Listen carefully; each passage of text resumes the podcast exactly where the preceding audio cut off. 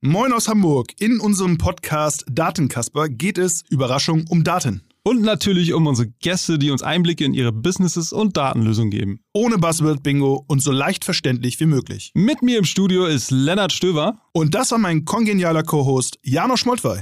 Herzlich willkommen zum Datenkasper, dem Selbsthilfe-Podcast für Datenbetroffene. Wir begrüßen im Datenkasper Podcast heute Dr. Tobias Lang. Tobias ist Co-Founder und CTO von Mindpeak. Das Hamburger Unternehmen Mindpeak entwickelt auf künstlicher Intelligenz basierende Software, die die Bildanalyse in der klinischen Pathologie und Krebsdiagnostik präziser und einfacher gestaltet. Ganz aktuell konnte Mindpeak einen riesigen Erfolg veröffentlichen. Mindpeak ist die erste KI-basierte Diagnoselösung für die klinische Routinepathologie in den USA. Das ist für Hamburg als KI-Standort natürlich richtig gut. Wie genau Tobias und Mindpeak das geschafft haben, erfahrt ihr in diesem Podcast. Wir zeigen Pathologen an, wo befinden sich Zellen, also wir visualisieren die Zellen, wir klassifizieren die Zellen, wir sagen, guck mal, das ist eine sogenannte positive und eine negative Tumorzelle. Und dann sagen wir, pass auf, hier, wir haben jetzt 7332 Tumorzellen gefunden, von denen sind 43 Prozent positiv. Tobias, schön, dass du da bist. Herzlich, Herzlich willkommen. willkommen. Hallo Janosch, hallo Lennart, ich freue mich, dass ich hier sein darf. Dankeschön. Sehr cool. Erste Standardfrage, wir haben dich schon so ein bisschen darauf vorbereitet. Bist du ein Business-Kasper oder Datenkasper? Ja, von meinem Hintergrund, allgemein bin ich eher ein Datenkasper. Aber dadurch, dass ich ja seit viereinhalb Jahren ein Startup betreibe, bin ich auch Business-Kasper. Bist du da so ein bisschen reingerutscht in die Business-Kasperei? Genau, bin in die Business-Kasperei reingerutscht. Aber ich bin natürlich bei unserem Startup in erster Linie wiederum für die Datenkasperei verantwortlich. Wie bist du denn von deiner Promotion über das Zalando AdTech Lab dann zu MindPeak gekommen? Kannst du dazu mal ein bisschen was erzählen? Und vielleicht auch, was war deine, über was war deine Doktorarbeit? Okay, gerne. Mein Hintergrund ist allgemein maschinelles Lernen, also Machine Learning. Das mache ich seit eigentlich seit mein ganzes Erwachsenenleben lang. Also ich habe vor über zwei Jahrzehnten oder vor zwei Jahrzehnten Kognitionswissenschaft, Informatik und Künstliche Intelligenz studiert bin da sehr früh in Kontakt gekommen mit maschinellem Lernen. Einer unserer Professoren dort war Martin Riedmiller. Das war einer der frühen deutschen Koryphäen auf dem Bereich, in dem Bereich des maschinellen Lernens und insbesondere der neuronalen Netze. Der war dann auch einer der ersten Mitarbeiter bei DeepMind, bevor es von Google gekauft wurde. Und da bin ich sozusagen auf den Geschmack gekommen. Das hat mir gut gefallen. Und dann bin ich eigentlich mein ganzes Leben in dem Bereich geblieben mit verschiedenen Anwendungen. Ich habe dann in Berlin promoviert. Das war im Bereich ähm, tatsächlich im ursprünglichen Sinne Künstliche Intelligenz, wo es darum ging, Wissensrepräsentation zu verbinden mit maschinellem Lernen. Das klingt ein bisschen sperrig, aber das war eigentlich so, das ist eigentlich so das eigentliche Kernfeld der künstlichen Intelligenz. Es klingt tatsächlich ein bisschen sperrig. Kannst du es nochmal für unsere Hörerinnen ganz bisschen definieren? Wahrscheinlich der Begriff Wissensrepräsentation. Ja, genau. Was ja. heißt Wissensrepräsentation? Ja, da gehen wir gleich ins Eingemachte. Sehr gut. Okay, okay, okay, okay. okay komm, mach ja. weiter. Komm, mach weiter. Ja. Nee, nee, erzähl nee, das, also das, das, Wesentliche ist, dass wenn, wenn man ein intelligentes Wesen bauen will, einen Roboter bauen will, mhm. dann muss der natürlich einerseits viel lernen aus seiner Erfahrung. Das ist das maschinelle Lernen mhm. oder Deep Learning. Das, was er dann lernt, das muss er aber auch in seinem Geist oder auf seiner Festplatte, er hat ja keinen Geist, der hat auch keine Seele, seine Festplatte repräsentieren. Und das nennt man Wissensrepräsentation. Und mit diesen Wissensrepräsentationen muss er dann überlegen, was macht er denn jetzt eigentlich? Mhm. Konkret habe ich mich in meiner Promotion damit beschäftigt, dass ein Roboter mit Bauklötzchen, Bauklötzchen, echten Bauklötzchen einen Turm bauen kann. Mhm. Und der Gag dabei ist, dass die Türme immer wieder umfallen und dass es schwieriger ist, kleine Klötzchen, äh, große Klötzchen auf kleine zu machen als andersherum. Also ging es eigentlich um die Verbindung von Machine Learning Methoden mit Unsicherheit umgehen, mit Wahrscheinlichkeiten, wo auch mal was umfällt, mit traditionellen Wissensrepräsentationsmethoden. Und hat der Roboter auch mal auf den Tisch gehauen, weil er sauer wurde? hatte ja. keinen Bock mehr. ja, der hat sich schon ab und zu mal den Dienst verweigert und hat auch mal gerne mal mit dem Arm aus Versehen alles umgehauen, nachdem er schon alles schön aufgebaut hatte und ich so schön gefilmt hatte. ja, okay, cool. Aber nicht so einen Tag vor Abgabe der Promotion oder so. Dann. nee, nicht ganz. Ja, gut, da, ich, da, haben wir uns dann irgendwann aneinander gewöhnt. Das, ja. Ich meine, sonst hätte er auch den Turm wieder aufbauen können.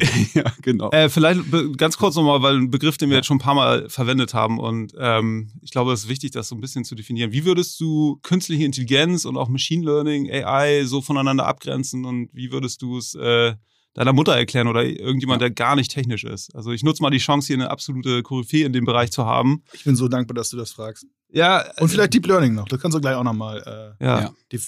aus deiner Sicht definieren. Genau, also künstliche Intelligenz ist das große Feld. Und maschinelles Lernen ist wiederum Teilgebiet von künstlicher Intelligenz. Und Deep Learning ist eine spezielle Art des maschinellen Lernens. Also sozusagen ineinander verschachtelt, so kann man sich das vorstellen. Verstehe. Was künstliche Intelligenz macht, ist, ist das Feld das, oder die Wissenschaft, die sich damit beschäftigt, intelligente Systeme zu bauen. Das ist erstmal so ein sehr weiter Begriff. Man kann es nicht schärfer definieren. Also es gibt viele Versuche, aber es geht letztlich nicht, weil einfach schon der Begriff Intelligenz nicht scharf definiert werden kann. Verstehe. Jetzt Hau rein. Ja, ich erzähle, ich, ja, wenn ich, das ist natürlich auch ein Feld, was mich, was mich sehr interessiert, deswegen bin ich da auch sehr ähm, mitteilebedürftig. Ja. Ähm, bei künstlicher Intelligenz, also Intelligenz, intelligente Systeme, was zeichnet die aus? Ein, verschiedene Sachen, was wir gerade eben schon hatten, ist zum Beispiel Intelligenz ist zum Beispiel, wenn man über die Welt nachdenken kann, wenn man selber planen kann, was man macht, Entscheidungen treffen. Und ein ganz wesentliches Merkmal ist, dass man lernt, dass man sich aus seinen Erfahrungen, man nach der Erfahrung der Welt und passt sich an und lernt dadurch, kann dadurch mehr Sachen in der Zukunft bewerkstelligen. Und das ist das Teilgebiet des maschinellen Lernens, was sich im Rahmen von künstlicher Intelligenz mit dem Lernen beschäftigt. Deep Learning ist ein Teilgebiet vom maschinellen Lernen. Das ist das, was, was wir heutzutage jetzt auch, über, wovon wir überall hören. Das ist das, das sind insbesondere die neuronalen Netze. Da geht es darum, dass man einfach, dass, dass man einen Algorithmus hat, der aus ganz einfachen Berechnungsstufen immer komplexere Sachen berechnet und am Schluss was ganz Komplexes hat. Mhm. Beispiel jetzt bei uns, wir bei Mindpeak, wir verwenden Deep Learning Techniken. Wir bekommen als Eingabe ein Bild. Das ist ein Bild von Zellen, von Gewebezellen. Und das sind ja letztlich einfach nur Pixel. Und das tiefe Netz schaut sich erstmal an, wo befinden sich Kreise, wo befinden sich Kanten und verbindet die immer weiter, macht dann immer weitere Stufen, kommt dann irgendwann drauf, okay, hier ist eine Zelle, hier ist eine insgesamt eine Tumorgegend, also es sind mehrere Zellen, die, die, sind auf diese bestimmte Weise angeordnet, deswegen ist das ein wahrscheinlich Krebs. Und ganz am Schluss kommt dann eine, eine Vorhersage, die sagt Krebs oder nicht Krebs. Tobias, da möchte ich ja. kurz einhaken, weil da kommen wir gleich auch nochmal hin. Ja. Kurz zurück, also wir haben dich ja und ich habe dich ja unterbrochen, äh, ja. weil ich wissen wollte, äh, was die Begriffe sind. Aber du warst gerade dabei zu sagen, du warst in Berlin, äh, hast studiert, deinen Doktor gemacht und äh, dann ging es zu Zalando, richtig? Oder wie war das? Genau, ich hatte auch verschiedene Forschungsaufenthalte, auch immer schon mit so naturwissenschaftlichen Anwendungen, SCA Princeton und auch hier am Zentrum für Bioinformatik in Hamburg. Das will ich einfach nur, das war jetzt nicht immer E-Commerce, was ich gemacht habe. Das ja. will ich nur betonen, auch vorher schon nicht. Und ähm, dann bin ich bei Zalando, Zalando ist ja auch aus Berlin bekannterweise, und da wurde ich angesprochen, Anfang der 10er Jahre, ähm, ob ich dort mitwirken wollte, an maschinellen, an einem Recommendersystem, also ein Empfehlungssystem zu bauen, mhm. was auf Technik des maschinellen Lernens beruht. Und da habe ich Ja gesagt. das fand ich sehr spannend, weil ich es einfach ähm, toll fand, auszuprobieren, also in der Praxis wirklich was zu, zu gucken, ob diese ganzen Techniken und Methoden, ob man damit auch wirklich in der Praxis etwas hinzubekommen. Mhm. Und Solando war und, und ist ein sehr spannendes Unternehmen, weil es eigentlich eines der ersten deutschen Unternehmen waren, die wirklich sehr stark auf Daten gesetzt haben. Also es war jetzt im Zeitraum von Anfang der 10er Jahre, das war ja noch bevor es diesen ganzen großen Hype gab. Ja. Okay, du, es gibt einen Hype aus deiner Wahrnehmung äh, im Bereich. Oh, wirklich? Ja, Gibt es den um AI? Ja, also das, die Frage ist, was, also Hype, ist das was für dich negativ konnotiertes? Nee, also nee. es gibt auf jeden Fall viel Aufmerksamkeit, die auch gerechtfertigt ist. Gibt es auch viele coole Use Cases, ist die Frage. Und einer ist natürlich heute ja. hier mit dir. Äh, ja. Wo wir gleich noch drauf eingehen. Wobei, vielleicht noch ganz kurz als Ergänzung aus meiner Zeit bei Otto, die haben natürlich auch schon Methodiken des Maschinenlernens eingesetzt, ne? auch für vielleicht nicht unbedingt Recommender Systems oder Empfehlungssysteme, aber zum Beispiel, um die Kataloge effizienter rauszusenden. Mhm. Also, und damals wurde es dann tatsächlich irgendwann nicht mehr maschinelles Lernen genannt, weil so in den Nullerjahren das wieder so ein bisschen angestaubter Begriff war. Das finde ich ganz interessant. Und dann in den Zehnerjahren, glaube ich, wieder so eine Renaissance erlebt hat. Ne? Würdest du das vielleicht auch so sehen? Also maschinelles Lernen gab es ja schon in den, wann war das, in den 80ern oder so? Ist das schon mal ein mhm. großes Forschungsfeld gewesen? Und der Begriff ist eigentlich recht zeitgleich zu künstlicher Intelligenz entstanden. Das war in den 50ern, mhm. also ist schon lange her. Okay. Aber du brauchst halt viele Kapazitäten, die es jetzt erst. Ja, gibt, ne? genau. Ne? Und das, also das ist ja jetzt in den Nullerjahren habe ich nicht als angestaubt empfunden, aber da war das Wort Künstliche Intelligenz war sehr angestaubt. Ja. Ich habe ja gesagt, dass ja meine Forschung habe ich ja KI und maschinelles Lernen gemacht und das KI habe ich nicht so betont. es, es, war schon KI, aber das war einfach jetzt dann nicht so en vogue. Ja. ja, das war auch Begrifflichkeiten ändern sich ja, was, was wir Menschen oder auch ich selber darunter verstehe. Heutzutage ist KI damit mit alle Deep Learning. Das wird sich auch wieder ändern, weil das Deep Learning auch seine Grenzen hat. Und das ist jetzt ein ganz cooler Begriff, aber in den Nullerjahren war es tatsächlich ein, ein, sehr uncooler Begriff. Aber es war trotzdem, also es hat überhaupt nichts damit mit der tatsächlichen Relevanz des Feldes zu tun. Ja. Das sind einfach Moden. Ja. Okay, also Zalando, Empfehlungssysteme und dann Ja, irgendwann. bei Zalando. Dann irgendwann bin ich in Hamburg gelandet, aus, aus privaten Gründen. Aber Zalando hatte ja praktischerweise auch eine Dependance hier in Hamburg, hier im Zalando AdTech Lab. tatsächlich in den Räumen, in denen wir jetzt gerade diesen Podcast hier aufnehmen. Tatsächlich, Richtig? ja, tatsächlich war mein Büro zwei Räume weiter. Und was wir dort gemacht haben, das ging eigentlich so in die Richtung weiter, aber das Tollste daran war, dass wir, wir haben das erste ein Deep Learning System gebaut, also nicht nur Forschung und Entwicklung, sondern wirklich ein Production System. Das wurde auch in Production gebracht für die 25 Millionen Kunden. Das erste Deep Learning System, was Zalando dann eingesetzt hat. Das war sich, das war so Mitte der 10er, 16, 17. Das war wahrscheinlich auch eins der ersten Deep Learning Systeme, was ein deutsches Unternehmen in Production eingesetzt hat.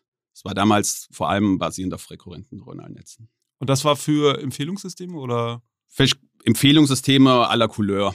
Okay. Also was alles, was man sich so im E-Commerce, AdTech-Umfeld sich vorstellen kann. Also vielleicht ganz kurz Empfehlungssysteme. Das einer von euch erklären? Oder? Ich würde es so erklären. Äh, du hast das gekauft, guck dir doch auch das an, das haben tausend andere angeguckt. Und äh, diese Aussage muss ja irgendwie getätigt werden und äh, es macht keiner manuell, sondern es wird eben auf einem lernenden System, dass die Ausspielungen immer besser werden, immer zielgenauer passen zu demjenigen, der es konsumiert. So würde ich es jetzt mal erklären. Genau, also letztlich ist das, das ist ja ein riesen Feldrekommender für alle E-Commerce-Bereiche, dass man Klar. passende Inhalte den Nutzern anzeigt. Und das, Das ist ist- letztlich runtergebrochen, was du sagst, gesagt hast, die Grundidee, aber es natürlich wird dann ein bisschen, bisschen komplexer. Ja, klar, aber wir, ich bin ein einfacher Mensch, deshalb breche ich es immer einfach. Ja. Ähm, Ja, und ne, es gibt, das kannst du ich, sogar, bestätigen. Äh, äh, ich wollte sagen, dass du es sehr gut runtergebrochen Ah, hast. Dank. Sehr Jetzt schön hab ich's auch ausgearbeitet verstanden. Ah, ja, jetzt jetzt jetzt habe ich es endlich auch verstanden. Danke, äh, es Leute. gibt sogar, glaube ich, ganze Konferenzen, die, die so Rexis, ne, die äh, Ja. sich wirklich nur um das Thema Recommender Systems äh, kümmern. Riesiger Bereich und ähm, das Interessante daran, also wirklich, gibt es wirklich, das ist jetzt kein Spaß. Nee, nee, ich habe noch. Ich war du hast noch auch über den anderen Witz Ja, gedacht. ja, okay, genau. alles gut. Ja, Schön, dass das so Recommender- lange angedauert hat für dich. Ja, vielleicht kurz, also Recommender-Systeme und ähm, Realtime-Bidding und Online-Marketing, das sind ja die großen Treiber von künstlicher Intelligenz. Also wenn man jetzt immer davon hört, dass die großen amerikanischen Digitalunternehmen ähm, viele KI-Experten beschäftigen, dann vor allem dafür. Naja, aber Und klar, Deutsche hatten genauso, also alle anderen auch. Ja. Das ist schon, das, ja. Ja, weil es hat ja einen ganz praktischen Nutzen, nämlich die Bottomline zu erhöhen, dass die Leute halt mehr Sachen kaufen und äh, das dann effizienter eben bestellt werden kann und ja, Gewinne bestenfalls steigern. Also erst Umsätze, dann Gewinne. Ja, oder, oder anders positiver ausgedrückt, dass man halt passgenauere Werbung erhält, damit man äh, besser beraten wird durch Genau. Werbung. ja, oder auf Zalando selbst, das ist ja, die haben ja also damals schon so ein paar hunderttausend Produkte gehabt. Das ist ja unmöglich, auf seinem kleinen Bildschirm die alle durchzugucken. Ja, stimmt. So, dann bist du weg aus dem äh, Kommerz. Dann, ja, ich wollte, es war eigentlich, ich wollte eigentlich immer etwas selber machen. Das fand ich immer schon spannend und habe ja dann auch bei, bei Zalando viel lernen können. Das war, war toll. Und war eigentlich immer im Kontakt mit meinem, also jetzt Mitgründer Felix Faber, der ist auch ein Freund von der Uni, der hat auch bei dem dasselbe, genau dasselbe studiert, auch bei demselben Professor, den ich vorhin nannte. Wir waren immer in Kontakt, dass wir was gemeinsam machen wollten. Wir haben da eigentlich, ähm, und gleichzeitig war es ja auch so, da gab es ja Anfang der 10er Jahre dadurch, dass man viel größere Datenmengen verarbeiten konnte, gab es große Fortschritte in, in, im Deep Learning, insbesondere in der Bilderkennung und der Sprachverarbeitung. Da war also klar, man kann jetzt auf einmal wirklich praktisch Sachen lösen, die konnte man noch gar nicht lösen 2005 oder 2008. Mhm. Und da wollten wir mitwirken. Und da haben wir uns dann also relativ methodisch mit allen möglichen Leuten getroffen, die wir so kannten, uns über den Weg gelaufen sind, haben gefragt, was arbeitest du und was machst du denn da die ganze Zeit? Also um zu verstehen, in allen möglichen Bereichen, was sind denn eigentlich so Anwendungsfälle, die interessant sein könnten, um ein, ein Unternehmen zu gründen. Welchen habt ihr denn nicht gemacht? Welchen haben Also wir haben, den ihr da, wo ihr aber auch Interesse hattet, würde mich So- interessieren. ja, also jetzt erstmal natürlich im ganzen, ganzen Großkontext E-Commerce und auch Online-Marketing gab es natürlich viele Möglichkeiten. Mhm. Und jetzt im ganzen Bereich der, der Rechtsprechung, da sind natürlich auch ganz viele tolle Sachen oder in Industrie 4.0, also Predictive Maintenance, so, solche Geschichten. Also gibt es einfach ganz viele verschiedene Anwendungsfälle. Und dann haben wir gleichzeitig, aber wir haben auch immer wieder mit Ärzten gesprochen. Man lernt ja, wenn man mit den Ersten spricht, lernt man weitere kennen, waren dann auch in Krankenhäusern. Da haben wir uns zum Beispiel, was wir nicht gemacht haben, Dokumentation in der Medizin. Das ist auch ein ganz wichtiges Feld als Ärzte. Sehr wahrscheinlich bekannt, dass Ärzte auch sehr viel Zeit damit mit, mit administrativen Aufgaben verbringen, was jetzt aus, aus gesellschaftlicher Sicht nicht der bestmögliche Einsatz ihrer Arbeitszeit ist. Man Ja. will natürlich lieber, dass sie Patienten behandeln.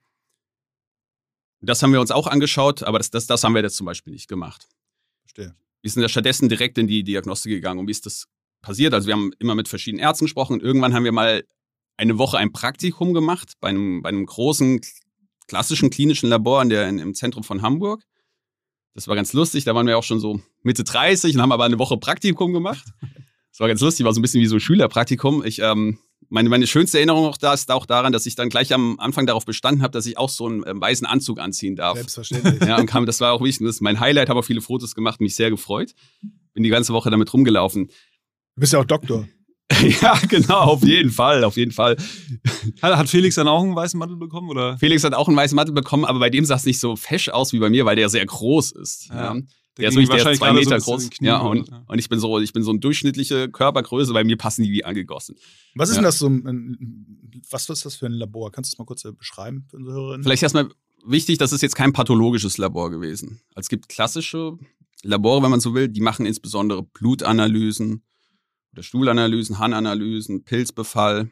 Also wenn ihr zum Beispiel jetzt ein Blutbild gemacht bekommt, dann geht ihr zu, geht zu eurem Hausarzt, der nimmt euch Blut ab und der sendet das typischerweise an ein Labor, der macht das nicht selber. Ist das dasselbe Labor, was jetzt momentan die ganzen Tests, äh, Corona-Tests macht, oder ist es ein anderes Labor? Gibt es einen großen Überlapp, Ja. aber das, ja, das ist nicht, nicht, nicht zwangsläufig dasselbe, aber die machen auch viel in die Richtung. Okay, Entschuldigung. Aber das ist jetzt auch gar nicht so, also wir sind dann aber in einen anderen Bereich gegangen, nämlich Ja. wir haben dort, dort die Ärzte kennengelernt und die haben es dann wiederum weiterempfohlen an den Herrn ähm, Professor Dr. Thiemann. Herr Thiemann ist, hat das größte norddeutsche pathologische Labor aufgebaut, die sitzen in Hamburg und haben dann den ganzen Anwendungsfall der Pathologie kennengelernt.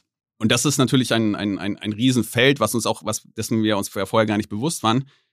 Was ist Pathologie? Pathologie erstmal, das ist nichts Tote aufschneiden und zu gucken, warum wurden sie umgebracht. Oder Okay, gut, dass sie ich das nicht gesagt habe. Ja. Ja, das verwirkt, also habe ich ja auch, wusste ich auch vorher nicht. Was Pathologen machen, die schauen sich von lebenden Patienten Gewebestücke an unter Mikroskop und untersuchen die auf Tumorzellen zum Beispiel. Also Pathologie ist die Wissenschaft oder die Medizin, medizinische ähm, Spezialdisziplin, die sich mit, mit dem Betrachten von menschlichem Gewebe beschäftigt, insbesondere zu gucken, ob es dort Krankheiten gibt. Und die wichtigste Krankheit oder die bedeutendste ist, ist der Krebs. Das heißt also, vielleicht mal so als Beispielbild, wenn jetzt eine, eine Frau hat jetzt einen Verdacht, hat jetzt einen Knuppel in ihrer Brust, dann geht sie damit zu ihrem Gynäk oder zu ihrer Gynäkologin. Die Gynäkologin schaut sich das und fühlt, erfüllt das ein bisschen und dann wird gegebenenfalls eine, ein, ein Röntgenbild gemacht. Und dann sieht man im Röntgenbild, dann ähm, erhärtet sich der Verdacht. Also ist ja die Frage bei einem Knuppel zum Beispiel, ist das jetzt Tumor oder Krebs oder ist das einfach eine Entzündung? Und dann wird ein Röntgenbild gemacht und dann kann man sich schon ein bisschen genauer, hat man schon ein besseres Bild davon. Und dann aber, um ganz sicher zu sein, dass das wirklich Krebs ist oder nicht, wird das Gewebe herausgenommen, typischerweise am Anfang ein bisschen Gewebe, in eine Biopsie. Die wird dann an ein Labor geschickt, an ein Speziallabor. Das ist das pathologische Labor. Und das ist genau da, wo MindPeak ist. Mhm. In diesem Labor sitzen die Pathologen, die bekommen das Gewebe, schneiden es dann in kleine dünne Scheiben, bereiten es noch sehr umfangreich auf, das ist ein, der Laborprozess und schauen das dann letztlich auf so einer Glasscheibe unter dem Mikroskop an. Das sind so Glasscheiben, wie ihr so vielleicht noch in Erinnerung habt aus dem Biologieunterricht Mhm. oder Chemieunterricht. Ja. Äh, damals im 20. Jahrhundert oder wann das war. Abdeckblättchen. Ja, genau, mit Also- Abdeck, Abdeckblätt, Abdeckblättchen, Riesenthema auch für uns. Ja, Ich wollte gerade sagen, wie hießen diese kleinen Blättchen, die man immer nicht so richtig Ja. draufbekommen hat und dann Abdeck- weggerutscht sind? Abdeckblättchen. Und was ist ganz wichtig bei den Abdeckblättchen? Äh, warte, warte. Die dürfen. Weiß ich nicht. ja, nee, es darf keine Luft runter. Ach, richtig, ja. ja, dann das ist wollte ich das gerade so sagen. schlecht, schlechter zu betrachten als Luftblasen. Aber das ist, das ist wirklich ein ganz, ganz ähm, sophistizierter Prozess, das ähm, Gewebe aufzubereiten. Auf jeden Fall, die Pathologen, das sind dann die Menschen, die schauen sich dann am, sitzen am Mikroskop den ganzen Tag und schauen, kriegen das Gewebe, Gewebeproben herein von Patienten und gucken sich dann letztlich im Gewebe durch, die ganzen Zellen, ist dort zum Beispiel eine Krebszelle. Und man muss sich das vorstellen, teilweise ist es wie, wie ähm, die Nadel im Heuhaufen suchen. Mhm. Also es sind ja, da sind ja zehntausende Zellen drauf, so einem Gewebestück. Und dann gibt es da nur ein paar Krebszellen und die gilt es zu finden. Und wird das nicht, ich hätte mir jetzt vorgestellt, also ich meine, wenn du jetzt den ganzen Tag das machst, deine Konzentration nimmt ja auch ab. Äh, Gibt es da irgendwelche anderen Hilfsmittel, die du hast? Irgendwelche, weiß ich nicht, äh, Mittelchen, die die dann einfärben oder so etwas? Wie war das früher? Was ändert ihr jetzt? Also erstmal die Antwort, das ist ja wie, wie bestellt deine Frage. Natürlich werden die müde, das sind ja auch ähm, das sind ja keine Roboter, die Pathologen. Also die sind erstmal extrem. War aber nicht abgesprochen, sei ehrlich. Das war nicht abgesprochen, ja. Gut. ja. Nee, ich meine, es liegt ja auch auf der Hand. Ne? Also es ist ja jetzt kein ja. absurder ähm, Anwendungsfall von KI, sondern ein, ein, sehr sinnvoller, was, was wir bei Mindpeak machen. Wir unterstützen, wir bauen künstliche Intelligenzsysteme, die den Pathologen helfen, die, zum Beispiel die, die Krebszellen zu finden. Mhm oder die näher zu, zu charakterisieren. Also Zelle ist nicht gleich Zelle, sondern man guckt sich an, was die für spezielle Ausprägungen haben. Da geht es zum Beispiel darum, welche Art, für welche Art von Therapie ist eine bestimmte Zelle oder ein bestimmter Krebstyp geeignet, für welche nicht. Also es spielt eine immer größere Rolle in der Zukunft auch für individuelle Krebstherapien.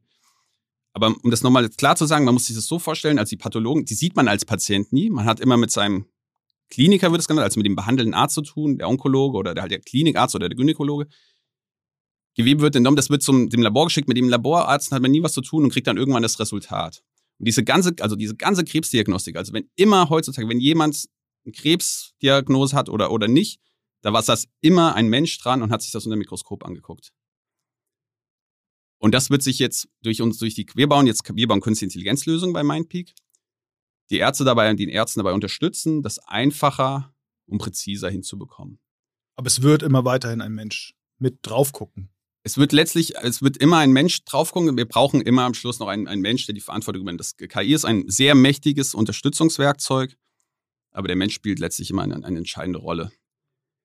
Vielleicht auch so generell, warum ist das so wichtig für die, für die Pathologie? Also Pathologie, also das ist ja Darf ich noch was zum ja, Prozess, bitte. Ja, zum sprich. Prozess fragen? Ja, bitte. Ja. Also ich stelle mir jetzt vor, okay, pass auf, ähm, da kommt äh, ein, ein, ein, Gewebestück, das wird aufbereitet mit Verdacht auf äh, Krebs und ähm, gut, dann habe ich das auf diesem Plättchen. Macht er dann ein Foto davon oder sind die Mikroskope an einen Computer angeschlossen, schon immer gewesen? Oder hattet ihr eine Infrastruktur vorgefunden, wo ihr eigentlich nur in Anführungsstrichen das Foto rauszieht und dann durch eure KI jagt? Also, das ist jetzt ja. sehr vereinfacht dargestellt. Nee, das ist genau richtig. Das ist genau die entscheidende Frage, die du stellst. Sehr gute Frage. Und das ändert sich jetzt gerade in der Pathologie. Es war tatsächlich so, also stand bis jetzt ähm, oder bis vor kurzem wurden keine Fotos gemacht. Also es wurde nicht digital gearbeitet. Es wurde komplett analog gearbeitet bei der Befundung. Das heißt, es wurde das Plättchen, also dieser Objektträger erstellt, das ist der Glasobjektträger. Der Mensch, also die Pathologin, hat sich das unter Mikroskop angeguckt. Ja, das ist ein komplett analoger Prozess. Was jetzt passiert, es gibt jetzt Scanning-Systeme, dass man erstmal diesen ganzen Schnitt, also man kann dann mal 300 Schnitte so eine große Schachtel tun und die in einen Scanner tun. Das ist ein spezieller Scanner, aber man kann sich einfach vorstellen wie ein Dokumentenscanner. Aber es ist ein Scanner für, für diese Glasobjektträger. Und der, der Glasobjektträger, äh, dieser Scanner, der scannt die dann durch und erzeugt digitale Bilder davon. Und es schaut sich heutzutage die Pathologin das am, am, am Computer an. Und das ist jetzt, das ist jetzt gerade Anfang der 20er, ist jetzt gerade der Umbruchprozess. Also es gibt die ersten Labore, der 2020er, ne? Der 2020er. ja, ja, nur um zu. Es war nicht, war, nicht, war nicht die goldene 20er. Ganz kurz, ganz kurz, ganz kurz. Was denn sonst, Alter? ja, äh, das 20. Jahrhundert. Ja. Achso. Entschuldigung. Ja, der Nuller. Das müssen wir rausschneiden. Ja, ich wollte ihn jetzt nicht so. Äh, Wieso? Alles gut. Ja, ja. Ich wollte nur präzisieren. Ja, nee, also tatsächlich. Nee, auf jeden Fall. Nee, also der 2020er. Und das Interessante ist jetzt, also es ist wirklich jetzt dieser, also es ist ja ein ganz wesentlicher, also es ist ganz wesentlicher Medizinbereich, die Pathologie, für die ganze Krebsdiagnostik. Und das die Bedeutung von Krebs ist euch ja, euch ja bewusst. Ja. Und der, der macht jetzt gerade die Transition Richtung digital. Und da hey. gibt es die ersten Labore, die bereits komplett digital arbeiten. Und es gibt noch, die Mehrzahl arbeitet in Deutschland noch nicht digital, aber das passiert jetzt gerade alles. Die stellen jetzt alle um. Ähm, ja, was ist denn eigentlich sozusagen der Hauptmehrwert der Digitalisierung äh, dieser Labore, wie du sie gerade beschrieben hast, im Hinblick auf ähm, ja, auf das Thema Krebs. Der große Treiber der Digitalisierung ist die künstliche Intelligenz. Du hast ja auch gefragt, was, was KI, also Digital, Digitalisierung bringt jenseits von KI, hat sie auch schon große Vorteile, weil es dadurch möglich wird, überall auf der Welt die Befundung zu machen. Um das vielleicht auch mal wieder in Großtrends einzuordnen. In der Pathologie hat einfach sehr, sehr groß, die Pathologie als Feld hat sehr große Herausforderungen. Zum einen steigen die, die, die Zahl der Krebsfälle steigt stark an. Das was hat, ist eigentlich ein positiver Effekt. Was liegt daran, dass wir als Gesellschaft immer älter werden? Und wir sterben halt nicht mehr an Pest und Cholera vorher, äh, vorher oder an Trunksucht oder Krieg, sondern wir werden älter und umso älter man wird, umso ist es einfach sehr wahrscheinlich, wenn du älter wirst, dass du irgendwann Krebs bekommst. Also deswegen die Fälle steigen erstmal. Dann gleichzeitig gibt's, stagniert die Anzahl der Pathologen oder nimmt sogar ab. Also es, ähm, dem Demografen, mit der Demografie, das ist ja ihm bewusst, dass es eine, eine Herausforderung ist, natürlich gilt genau dort genauso. Und was noch als drittes hinzukommt, ist, dass die Fälle pro Patient immer komplexer werden. Das heißt also, ich muss für eine Person mehr Analysen machen, als ich es vor zehn Jahren machen musste. Und das ist aber auch wieder was sehr Schönes, was Positives, weil wir heutzutage viel besser in der Lage sind, den Krebs genauer zu bestimmen und dann individuelle Krebstherapien zu machen. Das heißt also nicht jeder kriegt dasselbe, sondern man muss schaut sich, der kriegt das und die kriegt das. Und damit die das auch kriegt, muss man halt genauer sich angucken, was ist eigentlich genau ihr Krebs. Krebs ist ja nicht gleich Krebs, das ist ja ein, ein Riesenkonglomerat. Ja. Ich würde noch mal gerne so ein bisschen ins Eingemachte gehen. Und zwar ja. kannst du, also wir haben jetzt so gelernt, ihr könnt irgendwie Krebs diagnostizieren, auch rund um die Uhr, weil ihr nicht unbedingt darauf angewiesen seid, dass da noch ein Mediziner drauf guckt. Also wobei das wahrscheinlich immer der Fall sein wird zur, zur Endabnahme quasi. Aber so ein bisschen auf den eigentlichen Machine Learning-Prozess dahinter eingehen. Also wie funktioniert das? Wie, wie, wie kann so eine künstliche Intelligenz überhaupt lernen? Ich stelle mir vor, dafür braucht man ganz viele Beispielfälle, wo dann irgendjemand schon gesagt hat, ja, das ist Krebs oder nicht. Ähm, kannst du das mal so ein bisschen darstellen? Wär's, ich würde gerne noch mal kurz darauf eingehen, was die KI genau bringt in der Pathologie. Gerne. Das okay. Also, ich glaube, ja, das, vielleicht, das was das Ergebnis ist? Oder? Ja, ja, ja ich ich gerne, glaube, das klar. ist besser, sich erst einmal zu überlegen, was, was soll das überhaupt? Jetzt, wenn man jetzt die KI dazu nimmt, zusätzlich zur Digitalisierung, was die erlaubt ist, dass man schneller befunden kann, also mit dem MindPeak AI, mit, unseren, mit unserem Software wird, kann ein Pathologe zehnmal so schnell befunden. Er kann eine höhere Genauigkeit erreichen und ein großes... Also zehnmal so schnell befunden. Das heißt, er kann am statt pro Tag, weiß nicht, äh, nur 100 oder wahrscheinlich ungefähr 40, kann er 400 Befundungen durchführen. Ja. Krass. Also es hängt ganz halt natürlich von dem Anwendungsfall ab, aber jetzt zum Beispiel, wir haben jetzt zwei Bereiche im Bereich Produkte im Bereich Brustkrebs, die auch validiert sind und mit ähm, zwölf internationalen Kunden momentan, unter anderem die fünftgrößte Laborkette der Welt. Ja, und da ist das so. Ähm, ein weiterer Vorteil ist, dass, dass man auch eine höhere Genauigkeit erreichen kann. Das Spannende ist, dass Mensch, die Kombination aus Mensch und KI viel besser ist als jeweils nur das Einzelne. Mhm. Weil einfach der Mensch andere Stärken hat als ein, als ein Computer. Ein Computer kann eben sehr schnell, zum Beispiel, was, was bei uns eine große Rolle spielt, das sind ja, das sind ja riesengroße Bilder, da können wir gleich nochmal drauf eingehen. Also diese Schnitte, wenn man die scannt, diese Scans macht, die sind riesengroß, die sind eine Million mal größer als typische, sonst typische Internetfotos. Das liegt halt daran, dass man 400-fach heranzoomt, man muss halt genau, man schaut ja auf Zelllevel, auf Zellebene und hat dann, dann extrem große Bilder. Und die alle durchzuzählen, das könnt ihr euch überlegen, wenn, ihr jetzt, wenn man jetzt ein Bild, wenn man das jetzt ausdrucken würde, würde es halt mehrere Meter großes Bild. Und wenn jetzt ein Mensch hingehen müsste, alle Zellen durchzählen, wäre es natürlich ist, ist nicht machbar und Computer kann es einfach ganz schnell. Großer Vorteil von der künstlichen Intelligenz. Vorteil vom Menschen ist, dass er noch Kontextwissen hat. Zum Beispiel weiß der Mensch, die Person hat vorher bereits die und die Therapie gemacht, deswegen sehen Tumorzellen hier auf die und die Weise aus. Und wenn man das jetzt kombiniert, also typischerweise ist so Zahlen wie, dass die KI 96% erreicht Genauigkeit, Mensch, Mensch auch 96% und gemeinsam erreichen sie 99%. Und das ist das Ziel, worauf, worauf wir hinarbeiten. Und noch ein anderes Thema ist generell ist die Reproduzierbarkeit. Das spielt auch eine große Rolle. Wir sind ja hier auch beim, beim Datenkasper ähm, Podcast. Daten. Diese, das ganz, herauf, ähm, eine ganz große Herausforderung der Pathologie ist, dass es keine klare Grundwahrheit gibt. Mhm. Das heißt, man hat ein Bild und sieht darauf Zellen.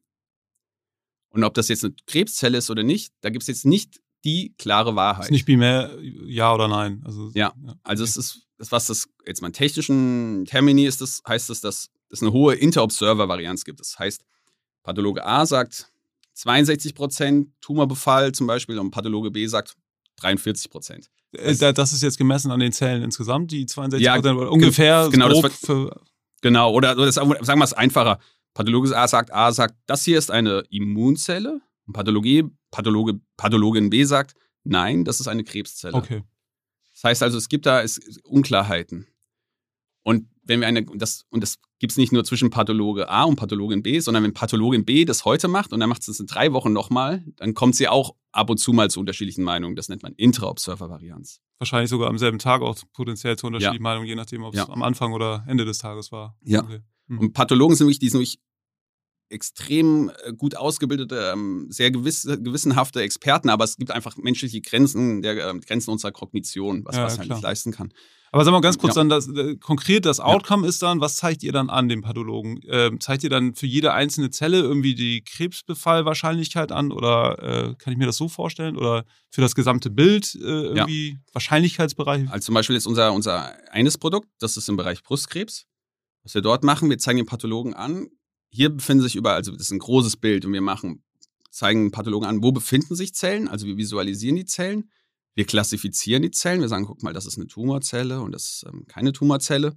Dann bestimmen wir die Tumorzellen noch, ähm, charakterisieren wir die noch genauer und sagen, das ist eine sogenannte positive und eine negative Tumorzelle. Positiv, negativ hat jetzt einen medizinischen Hintergrund, aber wir bestimmen die genauer, also teilen die, unterteilen die noch in Klassen. Und dann sagen wir, pass auf, hier, wir haben jetzt ähm, hier keine Ahnung, 7332 Tumorzellen gefunden und von denen sind 43 Prozent positiv. Und du kannst das hier nachvollziehen. Schau dir hier auf der, kriegst du hier das ganze Bild gezeigt, kannst du reinzoomen, rauszoomen, raus, rauszoomen. Ja, und dann kriegst du das, da das Resultat. Mhm. Und dann kann der Arzt das für sich selbst oder die Ärztin kann das für sich selber verifizieren, kann sagen, okay, das stimmt, oder kann es gegebenenfalls auch noch, noch korrigieren. Bevor wir gleich nochmal abtauchen in die äh, mehr so technischen Themen, was du gerade gesagt hast, wie, wie macht man das eigentlich? Mhm nochmal ganz kurz für mich sozusagen zusammengefasst. Äh, ihr habt mehrere Produkte, helft dem äh, Pathologen durch eure Produkte einfach viel mehr ähm, Diagnosen zu machen oder Befunde zu machen, äh, präzisere Befunde zu machen. Und ähm, nochmal ganz kurz so zu eurem Business Model würde ich eine Frage stellen, bevor wir in die Technik gehen. Das heißt, ja. ich nehme an, pro Befund werdet ihr quasi ähm, irgendwie bezahlt. Oder wie läuft Korrekt. das? Ja. Also, also es Befund as a Service, wenn man so will. Ja. Oder Analysis as a Service. Ja. Vielleicht zum Businessmodell allgemein. Unsere Kunden sind Pathologielabore. Ja. Also diese ganze pathologische Befundung, das habt ihr jetzt ja schon ein bisschen mitgekriegt, das wird Pathol von Laboren, spezialisierten Laboren gemacht. Ja. Das heißt also, die meisten Krankenhäuser, die haben das auch outgesourced. Die machen das nicht selbst, sondern zum Beispiel unser Partnerlabor, die Hämatopathologie Hamburg, die macht für verschiedene Krankenhäuser die, die, ähm, die, pathologische Befundung. Das heißt also, das Krankenhaus macht die Operation und schickt dann das Krebsgewebe zum Beispiel an das, an das Labor. Und das Labor ist dann ein, typischerweise ein privates Labor. Es gibt auch, ähm, bei Unikliniken ist es noch anders, Entschuldigung, und bei großen Krankenhäusern, die haben noch ihre eigenen. Aber der Trend ist auf jeden Fall, dass es outgesourced wird und das ist großenteils auch schon so. Und diese, und für diese, das sind ja Privatlabore und für die geht's, die denken natürlich auch, die müssen ja betriebswirtschaftlich denken. Und für die ist ganz klar, ähm, für mich lohnt sich das als Labor, Künstliche Intelligenz einzusetzen, weil ich dadurch ähm, ja einfach meine, meine, meine Mitarbeiter schneller werden. Also ich kann Arbeitszeit einsparen. Und dann anderes riesengroßes Thema ist, ich kann überhaupt Services anbieten. Denn, also das, was, was wir vorhin ja schon hatten, der große, große, der große Flaschenhals ist ja die Anzahl der verfügbaren Arbeitskräfte. Das heißt, Labore haben häufig gar nicht genug Leute, um Aufträge entgegenzunehmen, weil es einfach, weil es halt an, an Experten, an Fachpersonal mangelt. Und da kommt natürlich mit der künstlichen Intelligenz, wird das möglichst zu lösen und auch mehr Marktanteile zu bekommen. Verstehe. Und jetzt ähm, logische Frage, die sich da irgendwie äh, anschließt, ist so, das kann ja jetzt nicht jeder machen. Kann ja nicht jeder sagen, hier, das ist eine Software und die erkennt da was, sondern das ist ja schon, äh, äh, muss ja irgendwie lizenziert werden. Und, und vor dem, vorhin wurde ja auch gesagt, dass ihr die erste KI-basierte Diagnoselösung in den USA seid. Kannst du noch ein bisschen was zu den Hürden, die ihr, wenn ihr schon einer der ersten seid, äh, so wie ich das verstehe, die ihr nehmen musstet, um, um überhaupt sozusagen die Zulassung zu bekommen. Und wenn das so neu ist, das Feld, gibt es überhaupt? Oder muss quasi erst erfunden werden, äh, dass es dafür eine Zulassung gibt? Also wie hat sich das dargestellt? Ja, Zulassung ist ein riesengroßes Thema. Und das ist auch wirklich, also wir haben zum Beispiel zwei Experten bei uns, wir sind 25 Leute. Und zwei, wir haben zwei Experten für, für Zulassung bei uns, die sich damit beschäftigen. Und das große Festangestellte. Also Festangestellte. Das ähm, große Thema in dem Zusammenhang sind klinische Studien und Zertifizierung. So ähnlich wie bei äh, Medikamenten? Ja. Okay. Also bei Medikamenten, wenn man Medikamentenentwicklung ist natürlich das riesengroße, das ist natürlich noch ein bisschen größer, da kostet es ein paar Milliarden, neues Medikament zu entwickeln, gibt auch nicht so viele neue. Ähm, aber jetzt also bei allen, also generell bei in der Medizin, wenn man ein neues medizinisches Hilfsmittel baut, dann muss man es zertifizieren und ein großer Teil also zulassen lassen. Ein großer Teil davon ist eine klinische Studie, in der man zeigt, Das funktioniert auch. Das macht das, was ich sage. Konkret bei uns heißt das, wir haben eine große, also eine sehr umfangreiche klinische Studie gemacht. Da haben wir gezeigt, unsere künstliche Intelligenz, die erkennt dieselben Tumorzellen, die Ärzte erkennen und kommt zu demselben Ergebnis, zu dem Ärzte kommen. Und dann, das ist, das ist das zentrale Element. Und dann gibt es natürlich noch ganz viel, mal Qualitätsmanagementsystem, ISO-Standards und so weiter, natürlich noch ganz viel drumherum, was man auch alles berücksichtigen muss. Also es ist schon. Wann habt ihr angefangen? Wie lange hat es gedauert, bis ihr den ersten Euro bekommen habt? Also nicht Funding, mhm. sondern quasi wirklich mit einem Produkt, was zertifiziert ist. Zwei Jahre, fünf Jahre. Muss, also kann ich mir selber ja, fast ausrechnen, aber so vier, fünf ja, Jahre, ne? Nee, nee, kürzer, also drei Jahre. Die ja, Studie, also die vom ja, von der, von der Start der Entwicklung, okay. Also es, es, es ist alles ganz ein bisschen, ein bisschen komplexer, deswegen habe ich auch kurz überlegt. Es, wir haben jetzt, was wir jetzt zum Beispiel haben, ist, wir haben eine CE-Zulassung. Das ist CE-Siegel, das, das ist mhm. das, was in Europa benutzt wird. Das Analoge dazu ist in den USA. Was man auch an irgendwelchen Lampen oder so. Was man auch an Lampen sieht und das sieht man auch an KI-Systemen, genau. So muss man sich das ah, vorstellen. Ja. So muss man sich vorstellen. Diese KI funktioniert. Du, ab, äh, ja. ja, aber das, also das, sind schon, das sind schon umfangreiche Studien, wahrscheinlich von den Lampenherstellern genauso, nehme ich an. Also es Geht man muss, es muss, glaube ich, keiner. Entschuldigung. Generell, um das, das ist auch, auch ein wichtiges Thema, aber ich glaube, es muss sich jetzt hier keiner, also hinsichtlich Zulassung und Datenschutz braucht in Deutschland keine Angst haben, es würde zu wenig dort reguliert. Ja. ja. Gutes Thema. Können wir noch mal ganz kurz zurückkommen zu dem, weil ich glaube, das ist auch für den Zulassungsprozess nicht ganz uninteressant. Ne? Wie, wie habt ihr denn überhaupt angefangen? Also wo, wo habt ihr, das ist ja bei so AI-Startups immer irgendwie das Thema, wo kriege ich überhaupt, sag ich mal, lapidar gesagt, Trainingsdaten her? Äh, wenn ich äh, vielleicht noch nicht so die größten Connections habe? Wie, wie habt ihr quasi Befundungen durchgeführt äh, über eure KI und dann vielleicht im nächsten Schritt, äh, was sind dann die Daten, also für so eine Zulassung? Was hat man da für Datensätze? Also es ist ja nicht so wie bei Kaggle oder so, dass man da irgendwie Beispieldatensätze bekommt. Und, was ist nochmal Kaggle? Für unsere Hörer, nicht, dass ich das. Achso, okay. Kaggle ist so eine äh, ja, Machine Learning Data Science Competition Plattform, die sich Google irgendwann einverleibt hat, äh, um darüber mehr AI-Engineer-Talent äh, akquirieren zu können. Das ist so eine, ja, wo man irgendwie auf Datensätzen seinen tollsten Machine Learning-Algorithmus einreichen kann und der einen dann äh, zeigt, wie gut man ist als Machine Learning. Okay, also auf Kaggle habt ihr nicht die Daten gefunden, äh, mit denen ihr dann gelernt habt. Die musstet ihr euch selber äh, irgendwie holen. Ja, und das ist tatsächlich, also jetzt aus, aus Entrepreneursicht und mhm. Startup-Gründungssicht, natürlich mit das Hauptthema. Wie kriege ich Partner, mit denen ich zusammenarbeiten kann? Wir können das natürlich nicht selber leisten. Wir sind ja keine Pathologen und auch kein Pathologielabor, sondern wir müssen Partnerschaften aufbauen. Und das wäre jetzt auch auf, auf, auf, aus Business- oder Entrepreneursicht die große Aufgabe, die wir erfolgreich gelöst haben. Die ersten Jahre haben wir eben viele, haben wir uns ein Netzwerk aufgebaut und das, uns ins Feld Pathologie eingearbeitet ein Netzwerk von verschiedenen Partnerlaboren aufgebaut. Ich habe ja vorhin schon diese Pathologie in Hamburg erwähnt, aber wir arbeiten zum Beispiel auch mit der Charité zusammen, in Berlin und auch mit diversen internationalen Krankenhäusern.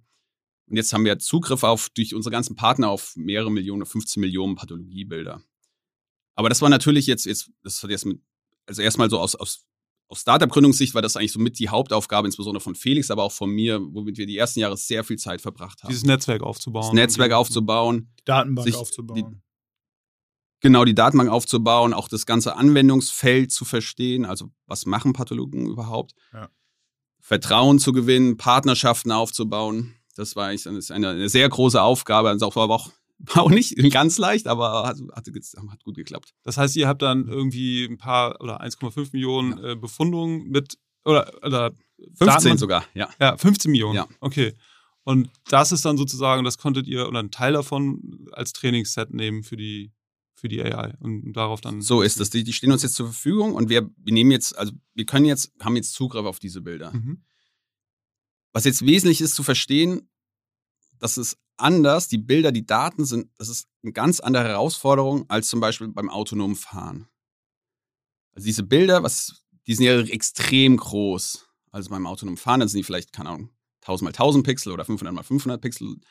Bei uns sind die ja dann 200.000 mal 200.000 Pixel. Ja, ganz kurz zur Erklärung. Ich finde den Vergleich mega spannend, aber warum sind die beim autonomen Fahren nur so klein, die Bilder? Weil ich hätte jetzt gedacht, das ist doch hm. so irgendwie das ganze Sichtfeld. Also, ja, vielleicht sind die auch ein bisschen größer. Die sind auf jeden Fall nicht. Ähm, aber es ist ein Abbild der Straße irgendwie, ne? Wenn ja, beim Auton autonomen Fahren zum Beispiel oder, oder machen wir es einfacher, der, wenn es jetzt ähm, so ein, auch wiederum bei der, bei der, bei der Produktempfehlung mhm. beim E-Commerce-Unternehmen, da hat man, ähm, hat man ein Bild von einer Anziehsache, also von hier von einem blauen Pullover und das sind halt ich weiß nicht, 1000 mal 1000 oder 500 mal 500 Pixel. Mhm. Analog bei, dem, bei den Kameras im Auto, die können ja gar nicht unendlich groß sein, weil das ja viel zu viel Daten wären, wenn die es live aufnehmen würden.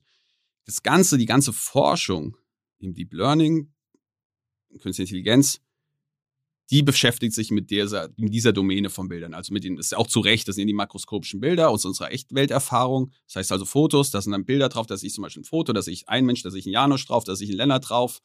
Wie sie abends Bier trinken oder sowas, finde ich die dann. Ähm. Oder zum Beispiel, ähm, oder das, das Klischeebeispiel ist Bilder mit Katzen und Hunden. Das ist so das, das Klischeebeispiel mhm. Deep Learning. Und es geht dann, dass da darum beschäftigen sich Tausende von Menschen damit, wie kann ich, wie kann ich Fotos mit Hunden von Fotos mit, mit ähm, Katzen unterscheiden. Ja? Das ist jetzt ein bisschen simplifiziert dargestellt, das ist aber auch, die beschäftigen sich auch zu Recht damit, ja. ja. Und das natürlich ja, und viele Forschung findet ja auch bei Google und Facebook statt, ne? Das ja. ist ja auch gerade, weil das für Social Media und Bildsuchanwendungen sehr relevant ist. Ja, und wie gesagt, auch für das, für alles, für autonomes Fahren und es hat positive Anwendungen, kann man natürlich auch gut für Überwachungskameras einsetzen, für alles Mögliche. Es ist ja einfach ein Werkzeug, was für alles möglich eingesetzt werden kann. Mein Punkt ist jetzt einfach, dass diese ganze Forschungsgebiet, dass das bei uns die Bilder anders sind, das ist eine andere Domäne. Wir haben mikroskopische Bilder. Das heißt, wir haben Bilder von Gewebe, das sind ganz sind Kleinstrukturen drauf, die in gewissen Regelmäßigkeiten, Mustern auftreten. Die Kleinstrukturen sind Zellen, typischerweise. Wir haben halt, auf unserem Bild sind halt Zehntausende von Zellen drauf. Im Gegensatz dazu sind halt bei der klassischen, beim autonomen Fahren zum Beispiel hat man ein Foto, da sind halt dann fünf andere Autos drauf. Das ist halt einfach eine ganz andere Art von Domäne. Mhm. Und das führt so, das führt dazu, dass eigentlich die, die, was wir jetzt als Unternehmen machen,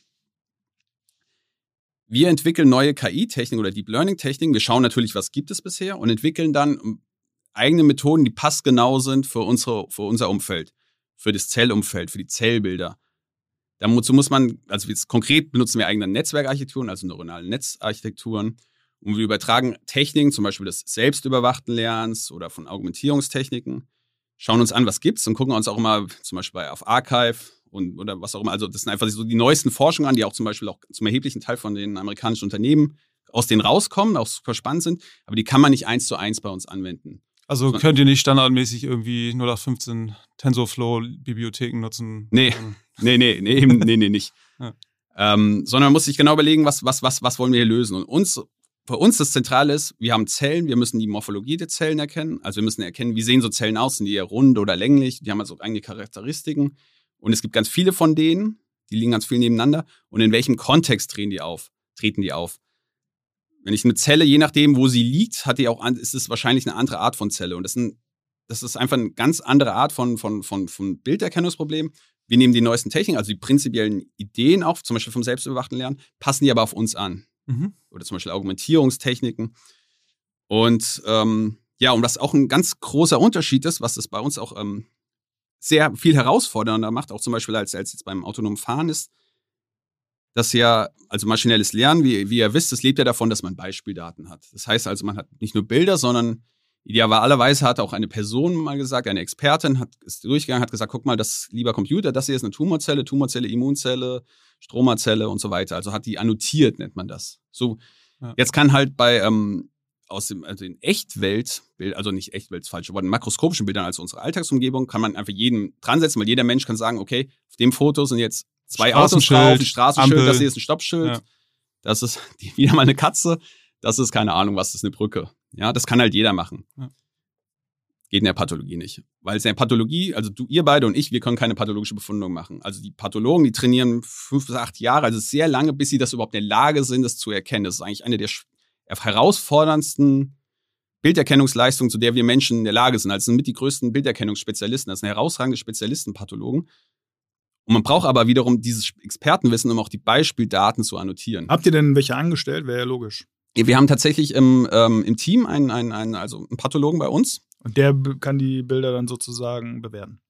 Der kann die Bilder bewerten, aber er ist halt nur einer. Ja. Ja, ähm, ja also das, das, das Wichtige ist, dass, also wie, wie lösen wir das? Wir haben wir haben zum einen haben wir ein internationales ähm, Expertennetzwerk, also wir haben extrem viel Zeit damit verbracht, Software zu bauen, die das, diese ganzen Anwendungsfälle abdeckt von dem, von dem Annotation und insbesondere auch ganz viel mit QA, also mit Qualitätssicherung von Annotationen, mehrere Schritte zu machen. Also sehr, sehr viel investiert in die, die, die Datensammlung. Da kann man auch wiederum nicht Standard. Also in dieses Annotieren. das eigentliche Annotieren, ja genau. Ja, okay. Und das ist nämlich das ganz, man muss sich ganz viel überlegen, dass das auch effizient ist. Man hat ja nur, es gibt ja die Experten, nur wenige Experten und die haben auch nicht so viel Lust, das zu machen oder nicht so viel Zeit. Man muss überlegen, dass es ganz effizient ist, aber auch zuverlässig. Und es, ich habe ja vorhin schon gesagt, dass es einfach sehr kompliziert ist und schwierig ist. Und deswegen muss man immer wieder sicherstellen, dass das, was man Daten bekommt, auch stimmt. Also immer wieder mhm. überprüfen mit verschiedenen Prozessen. Wie viele, und, darf ich eine Frage stellen? Ja. Ihr habt jetzt 15 äh, Millionen Bilder, aber wie viele musstet ihr annotieren, um sozusagen, dass dieser Algorithmus äh, genug initiale Annotationen hat? Ich weiß nicht, ob das das Plural davon ist, aber ich gehe mal von aus. Äh, ja. Damit man sozusagen loslegen kann. Nur, dass man ein Gefühl hat als Nicht-Experte. Mhm. Also man muss vielleicht so, vielleicht sage ich es aber lieber auf Zellebene, so etwas zum Beispiel so eine Million Zellen ist gut annotiert zu haben. Wow. Ja, das, sind, das sind viele. Ja. Gleichzeitig sind es auch nicht so viele und das, was, was wir zum Beispiel, was einfach, ähm, was eine Stärke von MindPeak ist oder was, was, was wir extrem viel machen, wir verbinden Techniken des sogenannten überwachten Lernens, wo es Annotation gibt, mit Techniken, bei denen man keine Annotation braucht. Da gibt es ein, ein Feld, was insgesamt sehr, sehr wichtig geworden ist in den letzten Jahren, das ist das sogenannte selbstüberwachte Lernen. Da, man, da kann, kann, man so sagen, generell Struktur. Das ist aber nicht ganz, äh, also wie ist das unsupervised Learning? Also für mich jetzt nur kurz so äh Als selbstüberwachtes Lernen besteht darin, dass man, dass man, dass man keine Annotation ja. hat, sondern sich selber oder das, also das Hilfsaufgaben sich macht. Zum Beispiel, wie, wie kann ich mir das konkret vorstellen? Zum Beispiel, also ein Standardbeispiel ist, dass man ein großes Bild hat und da einfach in der Mitte ein großes Viereck ausschneidet und dann muss das KI-System selber lernen, das zu befüllen. Das ist zum Beispiel eine Sache. Oder okay. es, dann gibt es dann noch, oder es muss zum Beispiel sagen, man hat eine, man nimmt die Farbe raus, hat die Farbe schwarz-weiß und dann muss das KI, macht man als KI-Aufgabe einfach nur, dass das Bild, äh, dass das KI-System von selber lernt, das mit wieder einzufärben. Warum macht man das? Damit das KI-System, also erstmal dafür braucht man keine Annotation. Herausschneiden kann ja jeder und Farbe rausnehmen kann eigentlich auch jeder. Warum macht man das? Die Idee dahinter ist, dass, dass um diese Aufgaben zu lösen, muss, das, muss die künstliche Intelligenz selber schon etwas lernen über Zellen. Also muss kapieren, was sind so Regelmäßigkeiten, wann ist eher was, hat es die Farbe oder wie sind Zellen ungefähr aus. Und dann hat man so generell so Grundwissen, was man gelernt hat mit dem selbstüberwachten Lernen. Und dann kann man dieses Grundwissen noch verfeinern, indem man es dann mit, mit überwachten Lernen, also mit annotierten Daten verbindet. Da braucht man dann nicht mehr so viele, weil man ja die Grundzüge schon gelernt hat und kann mit dem, den Daten, die man noch hat, kann man es dann anpassen auf sein Zielproblem. Okay. Und okay, das wäre jetzt im Katzenbeispiel zu bleiben. Und Hunde, ich kann jetzt, äh, fast jeder erkennt, äh, ob es ein Hund oder eine Katze ist. Das ist das Grundlernen. Aber äh, Janosch als Katzenexperte sagt dann, ist es eine Siam-Katze oder eine und annotiert dann die verschiedenen Katzen. Nee. nee. okay, habe ich dann, äh, ich versuche es noch besser zu erklären. Ähm, Gut, das Lach jetzt auch noch, ja. noch besser ist jetzt fast nicht möglich, jetzt wir beide schon nicht verstanden haben. Jetzt versuchst du gleich eine ja, Analogie ja, zu finden. Versuch, okay, also jetzt, jetzt, wo ihr mich hier ins Fettnäpfchen abtreten lasst. Nein, haben wir gar nicht. Ich habe gesagt, ich hätte es auch so äh, Ach so? Ja, okay, gut, dann hast du halt keine Chance, weil wir sind die Einzigen, die hier sind. Also ich will erst nochmal betonen, also ich will noch vorweg betonen, dass diese Standard, wir, wir reden jetzt immer über Katzen und Hunde, das funktioniert so bei uns. Was, was das Paper, also wissenschaftliche Artikel zu den Katzen und Hunden, die es gibt, die funktionieren bei uns nicht. Ja. Große Leistung jetzt von Mindpeak oder unser Ex also wir lassen das auch jetzt nur, weil ihr so einen äh, sehr äh, gemeinwohl äh, nützlichen Zweck habt, das zu, dass ihr so oversellt jetzt gerade. Ne? Also Payback hatte auch schon sehr viel Gutes über Payback erzählt. Ja. Ähm, aber erzähl ja. ruhig weiter, wie toll aber ihr das, seid. Ja, aber dieses selbstüberwachte Lernen, der, der, der Witz ist, dass es halt nicht funktioniert auf, auf den, einfach aus ja. out of the box. Okay, aber bei den, um, um mal zu euren geliebten. Dass ihr selber forschen müsst, also dass ihr ja. wirklich selber diese Algorithmen entwickeln müsst. Ähm, ja. Ähm, vielleicht nochmal, also auf jeden Fall selbstbewachtes Lernen gibt es keiner, man weiß nicht, ob es ein Katze oder Hund ist, man kriegt einfach ein Foto, schneidet die Hälfte weg und der Computer, das Computer muss von selber lernen, die andere Hälfte zu befüllen. Ist, man weiß nicht, ob es ein Katze oder Hund ist, ist auch wurscht. Und dann lernt das KI-System allgemein was darüber, wie so eure Fotos aussehen. Und dann kommst du an, Lennart, sagst, guck mal, ich habe hier meine, meine, hier meine Katzen- und Hundesammlung und da sage ich jetzt zu jedem Foto, da ist das drauf oder das. Und dann wird das, ähm, kann das KI-System, weil es vorher hat schon allgemein gelernt, wie so die Welt aussieht. Es kommt zum Beispiel Katzen, äh, nicht Katzen, nicht Katzen, Kanten, Kreise oder es gibt so generelle Merkmale oder Tatzen oder Nasen, dass es sowas überhaupt gibt. Und jetzt kann es einfach nur noch einordnen, oh, wenn die Nasen so aussehen und das Fell irgendwie Haar so aussieht, dann ist es eine Katze. Mhm. Verstehe. Das ist diese Verbindung. Das ist ganz mächtig, also ganz mächtige Idee allgemein in der. Okay. In der okay. Nur eins, noch, eins noch klarstellen, das war nicht meine Hunde- und Katzensammlung, sondern Janosch äh, Hunde- und Katzensammlung war. Ach so. Ja, ich habe gedacht, du bist Hunden, du bist Katzenfan. Nee, Kaninchen, ich bin Kaninchen. Meine Tochter hat Kaninchen jetzt zu Weihnachten bekommen. Ja. Total süß. Ich finde, du siehst Aber auch ein bisschen aus wie so ein Kaninchentyp. Ja, ne? Ja. Finde ich auch so friedlicher. ja, richtig. Jetzt, äh, aber, aber, ganz kurz, sag mal, wie du am Anfang ja erzählt hast, es gibt ja nicht so die eine Grundwahrheit äh, im Sinne von binär entscheiden, ist da jetzt Krebs drauf oder nicht, sondern ähm, eigentlich eher Wahrscheinlichkeiten, die eure KI dann ausspuckt. Und die Pathologen können natürlich sagen, ist da Krebs drauf, sind sie sich unsicher, ist kein Krebs drauf. Äh, richtig? Und wenn ja, dann wie könnt ihr eben die Qualität überprüfen? Die KI wird so trainiert, dass sie der Mehrheitsmeinung von qualifizierten Pathologen entspricht. Mhm. Das heißt also, wenn man jetzt zehn Pathologen hat, da gibt es acht, die sagen Krebs und zwei sagen nicht, dann ist dies, sagen wir, das ist ein gutes KI-Ergebnis, wenn es auch Krebs sagt, weil das die Mehrheit gesagt hat. Das Wichtigste, das sind aber absolute Experten, also das sind die Mehrheitsmeinung wirklich von, von Leuten, die Zulassung haben, das auch in der klinischen Diagnostik zu machen. Verstanden. Super. Also es war wirklich äh, ein, ein super interessant. Ich habe mega viel gelernt, sowohl über KI als auch über das Thema ähm, Diagnostik, beziehungsweise diesen Prozess über Diagnostik habe ich nichts gelernt, aber über den Prozess. Und äh, was ist die Vision von, von euch? Also im Moment ist es so, ihr helft in der vor Dingen im Bereich Brustkrebs. Ich nehme an, ihr wollt alle Krebsarten und vielleicht sogar andere Krankheiten, äh, wo eine Bilderkennung wichtig ist, ähm, angehen, oder? Kannst du da noch ein bisschen was zu sagen? Weil es ist ja wirklich maximal spannend. Ja, gerne. Also unser Ziel ist es, in den nächsten vier Jahren 80 Prozent der Tätigkeiten, die Pathologen machen, mit KI zu unterstützen. Wie du gesagt hast, gibt es neben Brustkrebs noch ganz viele verschiedene andere Arten von, von, von Krebsen. Das ist in der klinischen Diagnostik. Ein anderes großes Thema, über das wir heute nicht so viel sprechen konnten, ist der ganze Pharmabereich. Also wenn es darum geht, neue Medikamente zu entwickeln, dort wird, wird auch Pathologie, KI eingesetzt und das machen wir jetzt, sind wir jetzt auch da. Mischen wir jetzt auch mit. Oh, spannend. Wo kann das noch enden? Ja, ich wollte gerade sagen, das ist ja nochmal ein ist ganz, Deutsch, Kommt aus Deutschland sozusagen der nächste Global Player im Bereich äh, Diagnostik. Ja, vielleicht ganz kurz zum Wettbewerb. Also, weil ihr jetzt äh, die US-Zulassung auch als erstes nicht nur deutsches Unternehmen bekommen hat, sondern weltweit, wenn ich es richtig verstanden habe. Ähm, gibt es da US-amerikanische Unternehmen oder?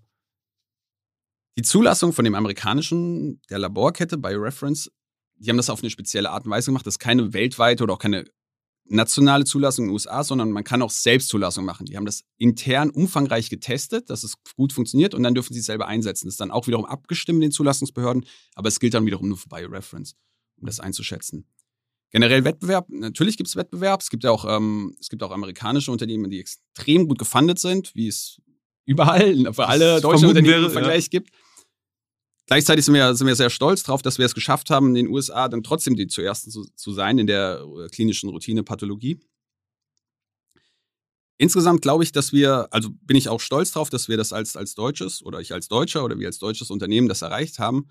Es gibt ja das Narrativ, dass, ähm, dass wir Deutschen oder wir Europäer abgehängt seien von, den, von, den, von China und USA. Und ich glaube, wir sind ja auch, wir sind ja auch ein Kind von Deutschland, wir haben ja Ausbildung in Deutschland und haben auch die ähm, Förderung, Unterstützung bekommen. Und es ist natürlich nicht alles optimal aufgestellt, aber es ist, ist durchaus möglich, aus, aus, aus Deutschland heraus ähm, an KI in der Anwendung zu entwickeln, die mithalten kann international. Das sind wir auch nicht die Einzigen, die das zeigen, aber ich glaube, das ist wichtig, dass wir uns das alle, dass uns das klar wird. Ja. Dass, dass, wir hier auch alles selber die Möglichkeiten haben in Deutschland und in Europa. Ja, das finde ich ein super Plädoyer und äh, kann ich nur unterstreichen und unterstützen. Und in dem Zusammenhang, so wie ich weiß, ähm, habt ihr auch, habt ihr nicht hier auch so ein KI-Cluster gebaut oder so? Oder seid dabei? Ja, es gibt ja ein, also generell auch in Hamburg wird ja viel unternommen. Im Bereich KI gibt es verschiedene Cluster. Und wir hatten uns Anfang, Anfang unserer Zeit zusammengeschlossen mit verschiedenen, mit mehreren paar anderen Hamburger KI-Unternehmen im Bereich der Medizin. Und das ist jetzt in einem größeren Hamburger Cluster aufgegangen. Cool. KI-Cluster. Wie habt ihr es denn trotzdem geschafft, trotz der äh, angeblichen Übermacht von China und USA im AI-Bereich, äh, quasi ja, Erfolg, was heißt quasi, also erfolgreich zu werden und euch durchzusetzen? Was ist, sind da so die Erfolgsfaktoren gewesen?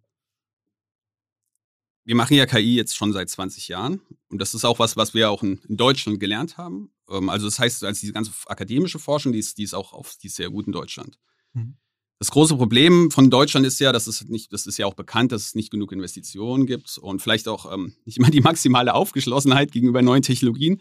Aber da teilt sich das Feld. Da gibt es auch zum Beispiel für uns ganz wichtig war, dass das Netzwerken, das aufzubauen, dass wir also das Ganze, was wir eigentlich können, auch Leute finden, mit denen wir das gemeinsam etwas gestalten können. Und zum Beispiel für uns war es sehr wichtig, unser, unser Partner, der Herr Thiemann, der, ist, ähm, der denkt sehr innovativ und ist ein, ein, ein Fortschrittstreiber im Bereich der Pathologie, mit, mit ihm, zu, ihn zu treffen, zu, mit ihm zusammenzuarbeiten.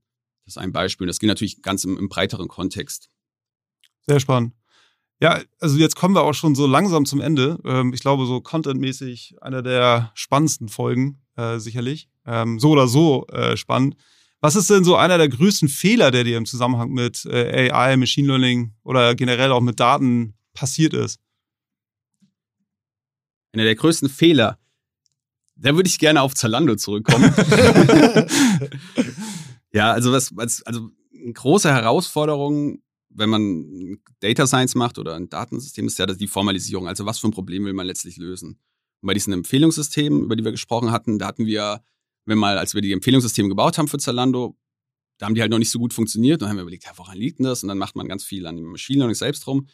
Aber da war irgendwie an der Zielformalisierung was falsch. Also da ging es darum zu lernen, wie, wann, wann wird jemand was kaufen.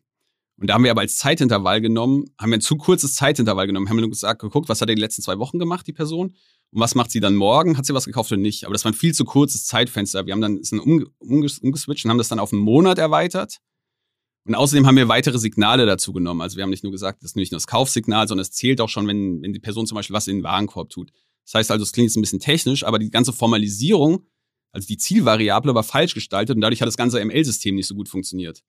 Und dadurch, dass wir das dann geändert haben, konnten wir es dann eben lösen. Und das ist einem manchmal gar nicht, gar nicht so bewusst, aber das ist eigentlich Formalisierung ist das, A und O, insbesondere in, also im E-Commerce-Kontext. Super spannend. Also das heißt, das äh, hat der Argument da nicht so gut oder gar nicht funktioniert eigentlich, wenn man. Nee, nur nicht so gut. Nur nicht der so hat einfach jetzt, konkret gab es halt zu wenig Zielsignal. Ja, okay. Weil nicht so viele Leute einfach am nächsten Tag gleich was kaufen, oder? Ja, oder man, der Rekommender lernt dann halt auch nur bei denen, bei denen es völlig offensichtlich ja. ist. Das interessiert ja, ja keinen. bei denen weiß doch eh jeder, dass die was kaufen, weil die kommen ja morgen schon wieder. Aber es interessiert natürlich mehr, die in zwei Wochen potenziell kämen. Verstehe. Cool. cool.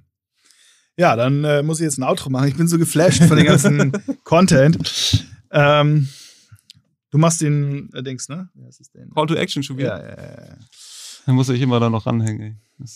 Okay, ich habe jetzt auch. Äh soll ich den jetzt schon mal, soll ich den jetzt schon mal machen? Den? Nee, nee, nee, warte, ich mach das schon. Ja, Tobias, das war wirklich eine sehr intensive Folge, wo ich unfassbar viel gelernt habe. Nicht nur, äh, dass ähm, Janosch ein Kaninchen-Typ ist, sondern äh, wie ihr wirklich mit eurem Unternehmen mit eurer AI quasi äh, eins der ja, in Zukunft immer größer werdenden Probleme der Menschheit, äh, was zwar positiv ist, wie du gesagt hast, weil wir alle älter werden, aber was eben sehr viel ähm, hervorrufen wird, nämlich die Krebs Krebsdiagnostik unterstützt. Dafür, für dieses Aufschlauen, ja, und äh, für, von mir, äh, vielen Dank und schön, dass du da warst und euch weiterhin viel Erfolg. Ähm, ja, Dankeschön. Danke dir, Tobias. Schön, dass du da warst. Ja, vielen Dank, Lennart. Vielen Dank, Janosch. Ich fand es sehr schön mit euch. Ja, vielen lieben Dank äh, an alle Zuhörerinnen, dass ihr auch diesmal wieder dabei wart. Wir freuen uns natürlich auch, wenn ihr das nächste Mal wieder dazu schaltet. Am einfachsten geht das, indem ihr uns auf allen gängigen Kanälen, Spotify, Apple Podcasts etc. abonniert und verabschieden uns heute aus der content-intensiven Podstars-Kabine. Bis zum nächsten Mal. Ciao. Ciao, ciao.